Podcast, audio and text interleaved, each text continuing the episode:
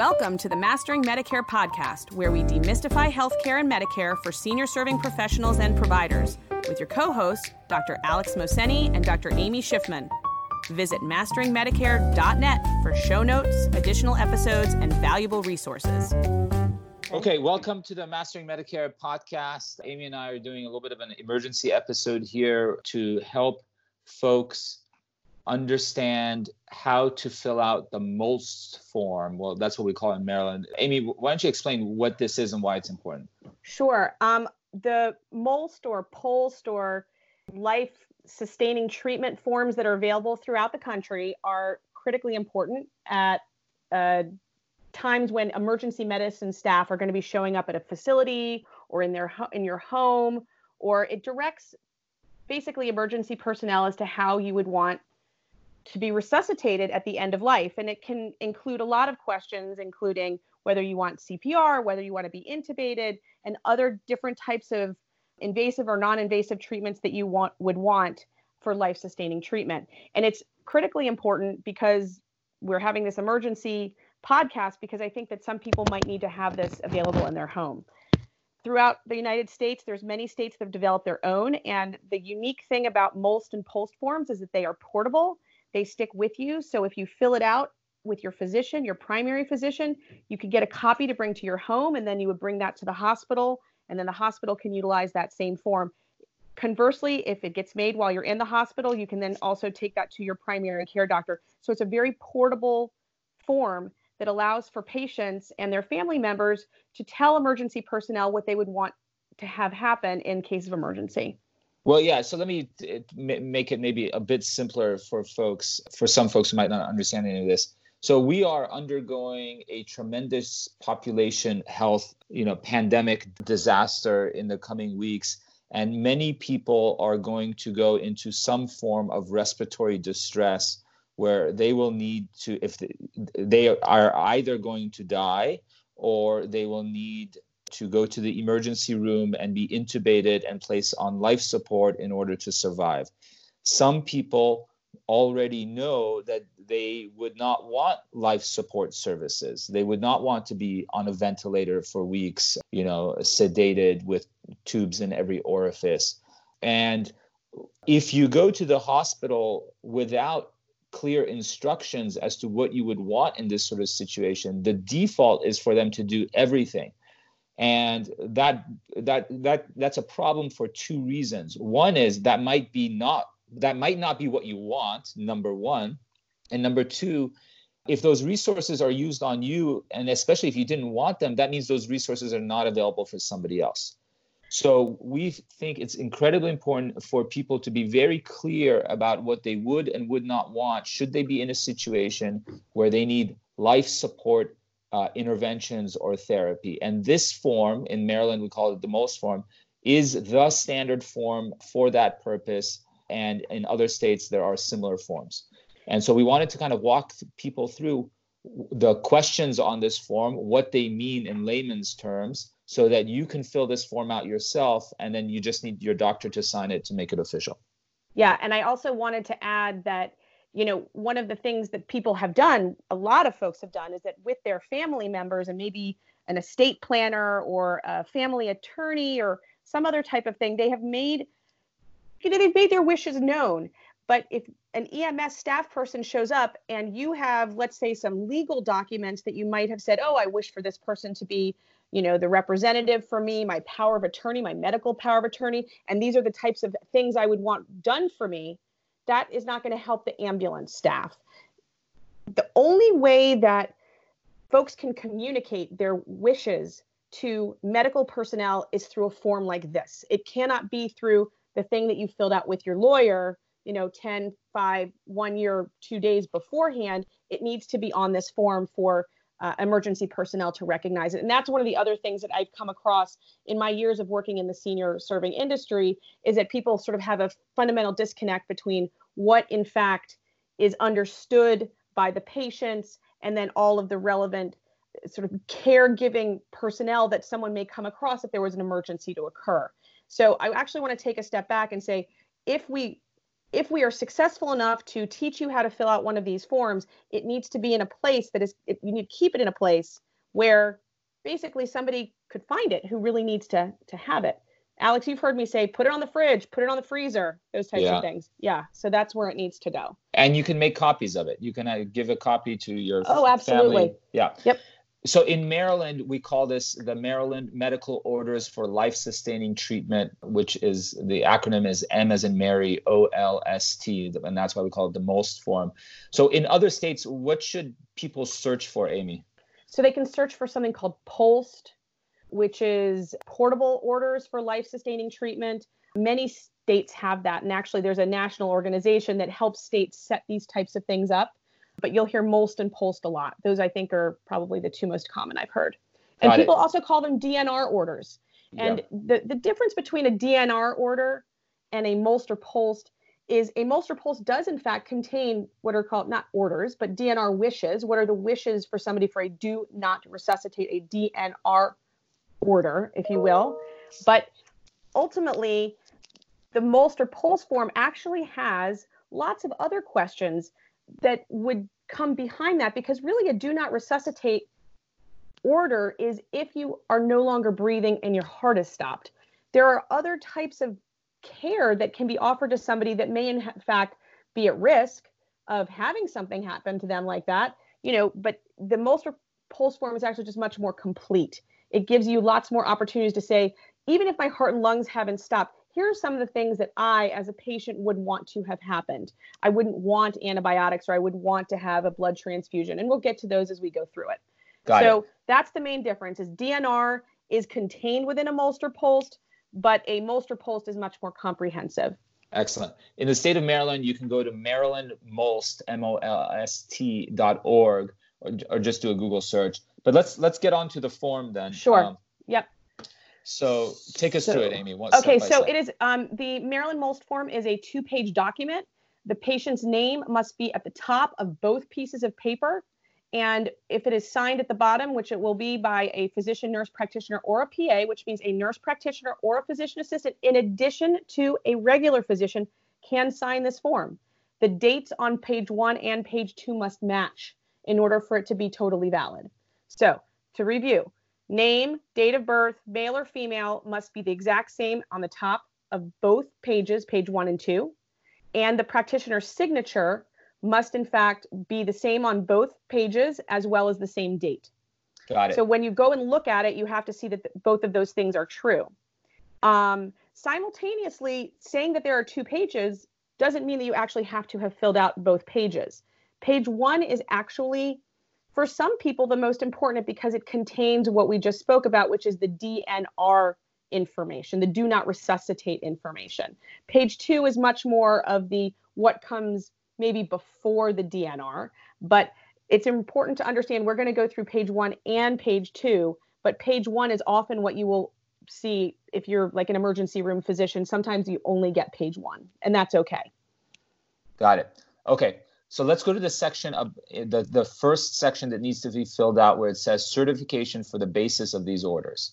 Right. So it's really important to understand is that this form never has to be signed by the patient, but the information that is contained therein is coming from the patient and or their representative.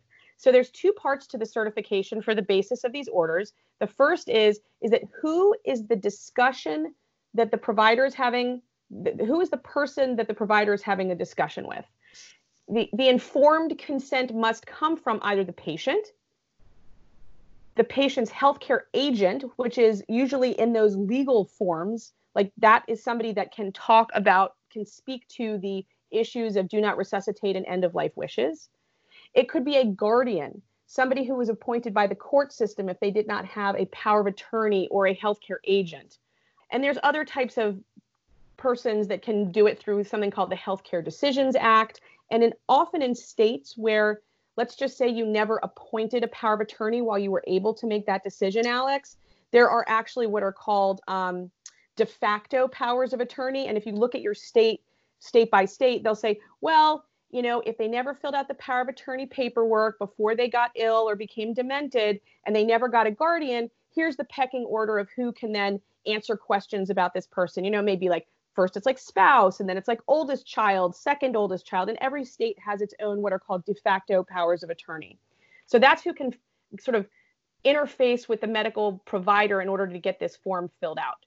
And then you have to say, or I hereby certify that these orders are based on, and then you can get sort of instructions from documents. But again, this is not what the EMS staff is going to be doing for you. This needs to be done before they get there. Yeah. You or saying? you take this with you to the hospital if you're not using 911 to go to the hospital. Indeed. Right. Okay.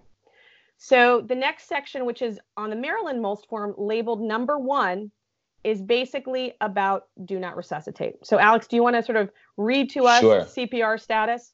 Yeah. So in the first section, you need to, I guess, check off whether CPR should be done or not. And so CPR is cardio it stands for cardiopulmonary resuscitation. And you know, what does that mean? So for lay people, you know, this means generally that you know CPR is performed when you your heart has essentially stopped when you don't have a pulse and you're not breathing and so that means that if cpr is being performed generally somebody is standing above you and pressing very hard on your chest roughly 100 beats a minute. And then depending on other resources around you somebody may be trying to get air and oxygen inside of your lungs. So trying to give you oxygen or ventilation. But this is compression of the chest with force and high frequency and speed is the main thing here. And you know, lay people need to understand that properly performed CPR in in frail old people is likely to break your ribs. I mean, it, yeah, uh, it's just it's hundred percent going to break ribs. Yeah, so done, done correctly. That's what we're talking about. And so once people you know we don't talk about this very openly in healthcare but you know if you're at the point that you need cpr as an frail old person the likelihood that you might be able to come back from that with any sort of quality of life is is quite low it's it's obviously highly dependent on the situation and age and all that but going into cpr is not a good sign needing CPR is not a good sign. it's a not good a good predictor for any sort of quality of life afterwards. So, you know, a, a lot of folks see lots of dramatic uh, stuff on TV where things miraculously get better, and reality is often not that way.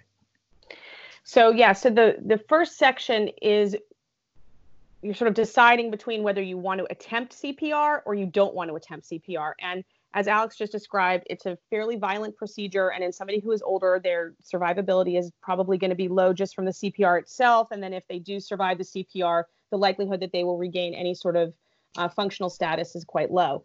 But, you know, it's not our job to help people sort of decide what they want and don't want, but it's important that people understand sort of the reality of what that what CPR actually is.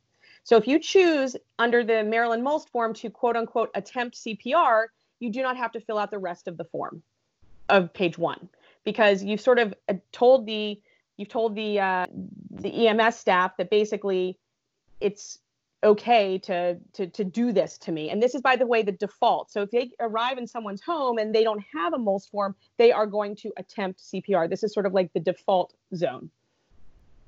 Got it. Yeah. So the next section well, it's still as part 1 is if if you if you decide to not choose to attempt CPR, then you have some options with underneath of no CPR. So can you explain those options then, Amy? Sure. So there's option A1 and A2, which basically are uh, what we would call comprehensive efforts. And so A1 and A2, we're going to go through those in just a moment. But then there's option B, which is you're not doing CPR, and you're sort of in that palliative and supportive care, that is the least invasive of the no CPR options. So option B, which is called palliative and support care, would be, and I'll read directly from the Maryland MOLST form. It says prior to arrest, they will provide passive oxygen for comfort and control any external bleeding. Prior to arrest, provide medications for pain relief as needed, but no other medications. Do not intubate, which is stick the tube down the throat, or use CPAP or BiPAP, which are external ways of forcing air into somebody's lungs. And if cardiac and or pulmonary arrest occurs, do not attempt resuscitation. So this is a no CPR. More importantly is the last sentence, which is it says allow death to occur naturally. So that is option B. I did option B first because I'm going to go back up and talk about options A1 and A2, which are a type of no CPR option, but it, it allows for different sort of levels of no CPR. So option A1 is you're not doing CPR, which is you're not smashing on their chest, but you are intubating, you are sticking the tube down somebody's throat. Okay, that's A1. A2 is a do not intubate, but you can use external types of ventilatory support, which are called CPAP or BiPAP, which is, again, just forced air sort of either through a nasal formula or uh, sort of na- nasal cannula or something that fits really tightly over the nostrils or something that fits tightly over the mouth. So it's sort of not intubation, it's not sticking the tube down, but it is forcing air in. So, Alex, I love it when you review. Can you just review what yeah. I just said? Yeah, so I want to add on to the intubation thing a, a, bit more, and then and then we'll we'll step back to do the review. So intubation with this it means there is a tube going typically through your mouth and then into your airway, and as you can imagine, it is extremely uncomfortable and can generally only be performed with you being unconscious.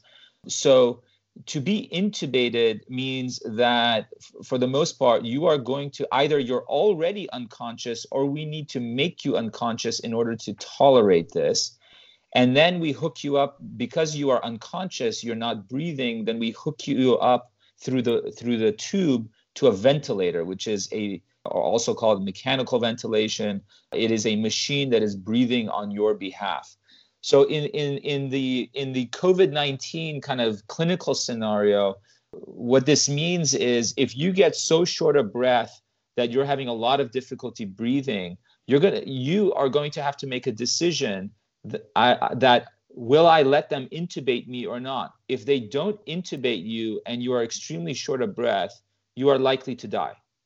If you do get intubated, you will get placed, you know, you will be given medication to make you unconscious and then you will be placed on a ventilator and we call this is a form of life support where the machine is breathing for you and trying to get enough oxygen into your body so that your vital organs like your brain and heart and kidneys don't die.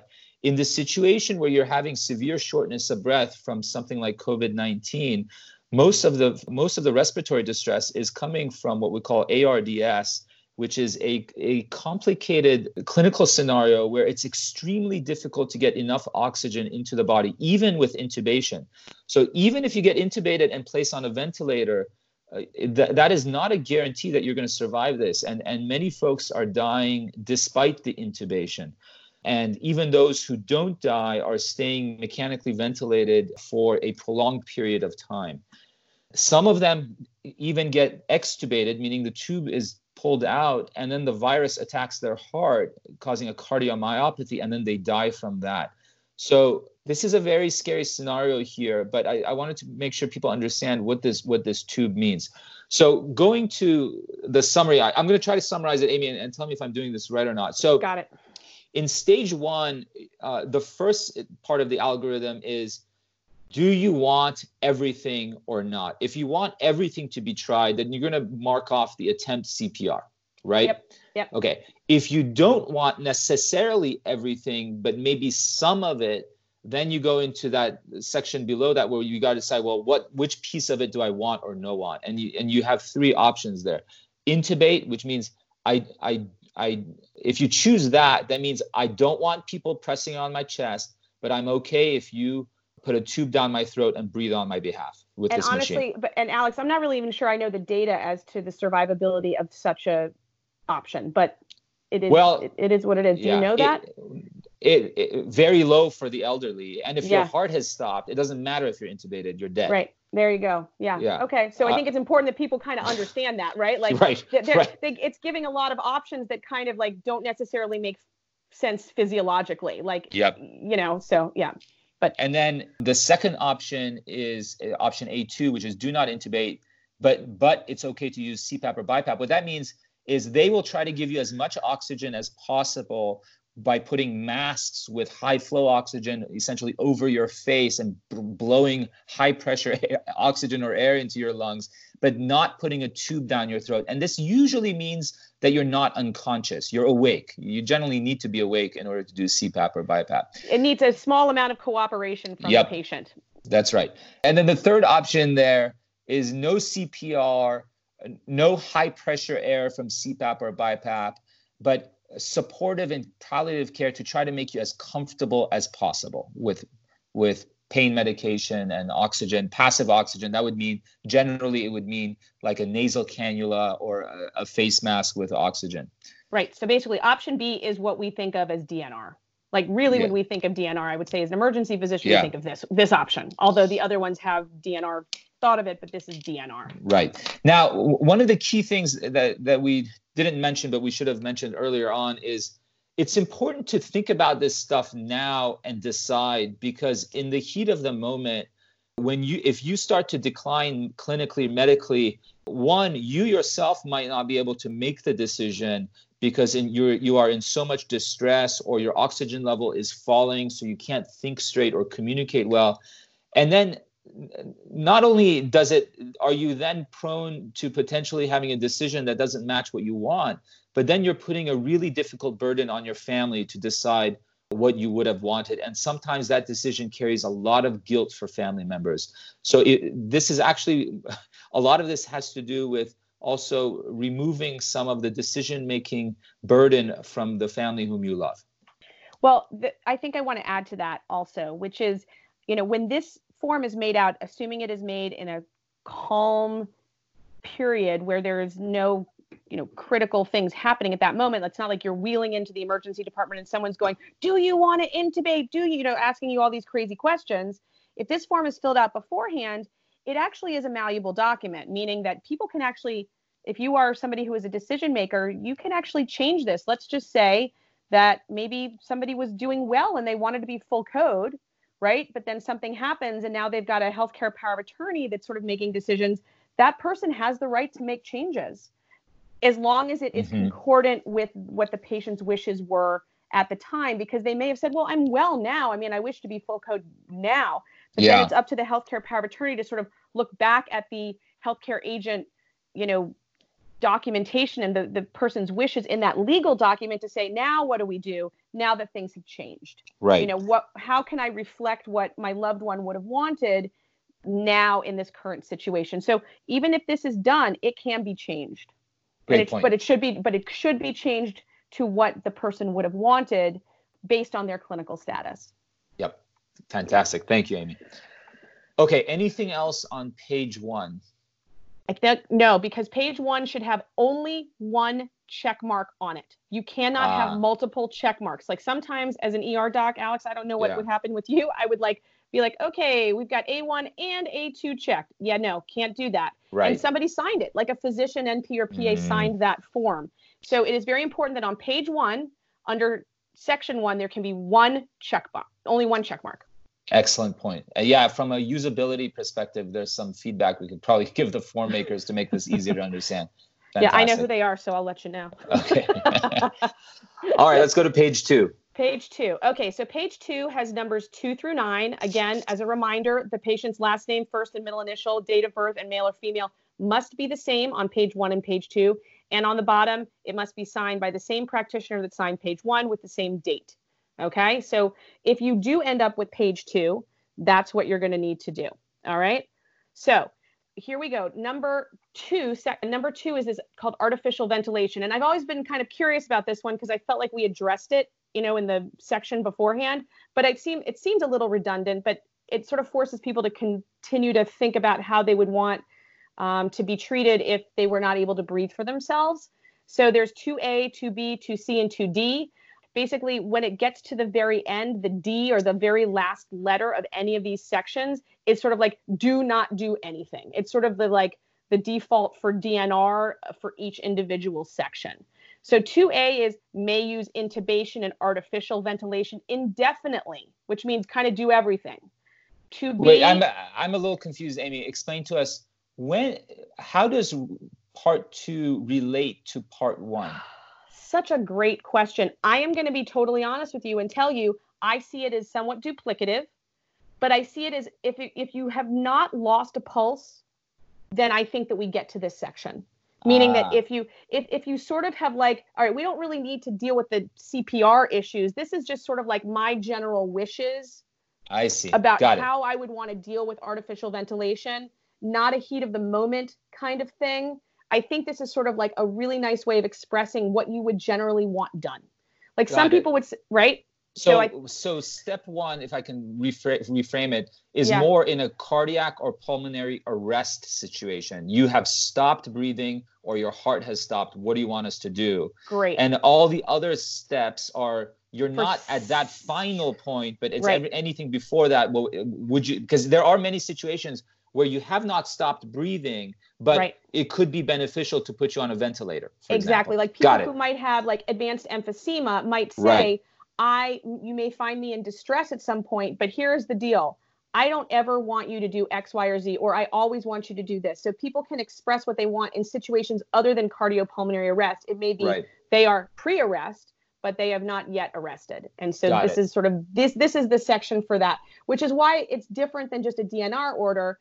It it really sort of is more comprehensive about end of life wishes and sort of how I wish to be treated, even if I'm not exactly at end of life. It's sort of just like my my general plan of how I would want to Got to it. kind of receive medical care. Right. And to connect it to the COVID 19 issue again, this is really important here because This is the most critical section, correct? Yeah. wh- What we're learning from Italy and China is that for many patients, the the the decline into respiratory failure is very very rapid and they are learning that to identify which patients um, are high risk for potentially needing intubation later and intubating them much earlier to prevent a crash scenario so th- this is where that might apply Right. So just to go back to number two, because I want to make sure we get through all the sections. yeah Part two is the artificial ventilation, and it basically tells a provider, even if I'm not in cardiopulmonary arrest, here's what I want to be done for my respiratory status. 2A is the most. It means intubate me and keep me on that ventilator indefinitely. Number two would be intubate me, but let's see if it works. And so you can give time limits on how long you want to stay intubated. Listen, if I'm not getting better in three days, then that's it. 2C would be only use CPAP or BiPAP, which are the external forms of ventilation and oxygenation. which you can And- stay awake for yep. It- you can be, right? Exactly, which you should be awake you for. should be yep Yeah. And then 2D would be do not use artificial ventilation, which is basically saying don't intubate me and don't Yeah. use CPAP and don't use BiPAP. Okay, Got it. section three blood transfusion. There's only two choices here it's you may give me blood products or do not give me blood products. And this is a very, I think this is pretty straightforward. Yep, that one's easy. Let's keep going. Four is hospital transfer. Now, this is when patients are, I, you know, having coming from a situation where people are in their homes or in assisted livings. This is really critical for assisted living care. It basically says, this is what I want to have happen if I need to be transferred to the hospital and somebody says, send her to the ER. So 4A is transfer for any situation requiring hospital level care. Your hospice patients will never be a 4A. Then 4B and 4C are like a little bit of a tier down. Transfer. So 4B is transfer to hospital for severe pain or severe symptoms that cannot be controlled otherwise.